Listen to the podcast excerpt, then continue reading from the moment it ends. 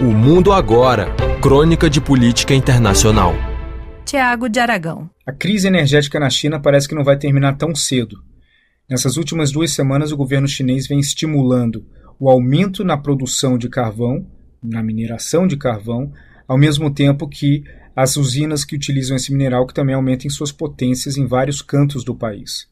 As duas províncias principais produtoras, que da Mongólia Interior e de Shaanxi, foram estimuladas pelo governo chinês a aumentar em até 10% as suas produções, com vários tipos de incentivos, incluindo isenções tributárias. Essa crise energética nacional ela é algo relativamente novo para essa geração. Por mais que a China venha vivido ao longo dos últimos anos vários focos específicos de dificuldade energética, eles ainda não tiveram algo no âmbito nacional. Por que, que isso é muito importante? Porque a produção econômica da China depende muito de energia que cada vez mais demanda um volume maior de fornecimento. Aliando vários fatores, como por exemplo a pandemia e o processo de transição energética para energia limpa, que não foi muito bem executado pelo Partido Comunista Chinês, acabaram criando esse déficit que hoje afeta várias indústrias, mas principalmente as indústrias de tecnologia, muitas delas funcionando de uma forma parcial.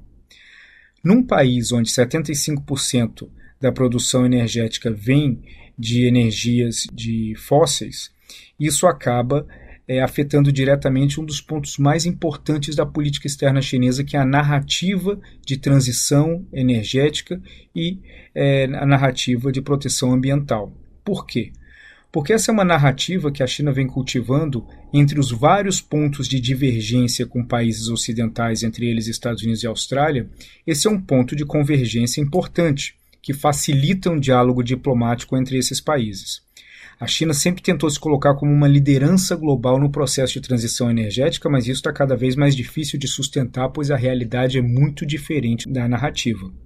Até a Austrália, por exemplo, que é hoje provavelmente um dos principais rivais da China, com vários é, tipos de, de confrontamento em, em diversas áreas, ela voltou a exportar carvão e a China levantou algumas sanções que estavam sendo desenhadas contra a Austrália em relação ao carvão por conta da necessidade que o país tem.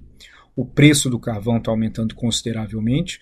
O governo chinês não vê outra alternativa a curto prazo para suprir essa demanda que é crescente no país, até para garantir a retomada econômica do país e a estabilidade dessa retomada econômica, isso acaba gerando um problema raro de crise interna no governo de Xi Jinping. O que podemos esperar daqui por diante é que talvez a narrativa chinesa em relação à transição energética ela vai diminuir, porque eles entendem que é muito difícil você mudar de um trem em alta velocidade para outro sem perder produtividade. E esse é um ponto importante. A China sabe que não pode perder produtividade econômica, pois esse é um dos principais pilares de estabilidade política no país.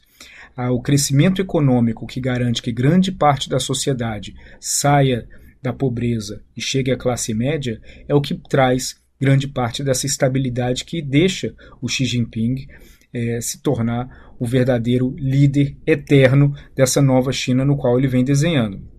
Isso também alimenta todos os outros tipos de narrativas nacionalistas, que incluem, entre outras coisas, Taiwan.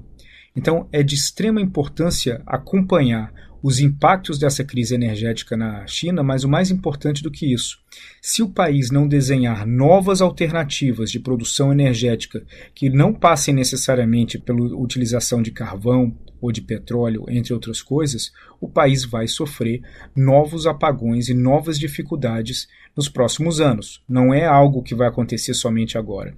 Segundo fontes que eu conversei tanto em Pequim quanto em Washington, isso pode ocorrer a cada três anos se não tiver um investimento pesado na matriz energética no país, na conexão energética no país e na diversificação dessa matriz algo que o governo chinês tá, parece que está entendendo somente agora, mas não consegue fazer isso antes de solucionar o problema nesse exato momento.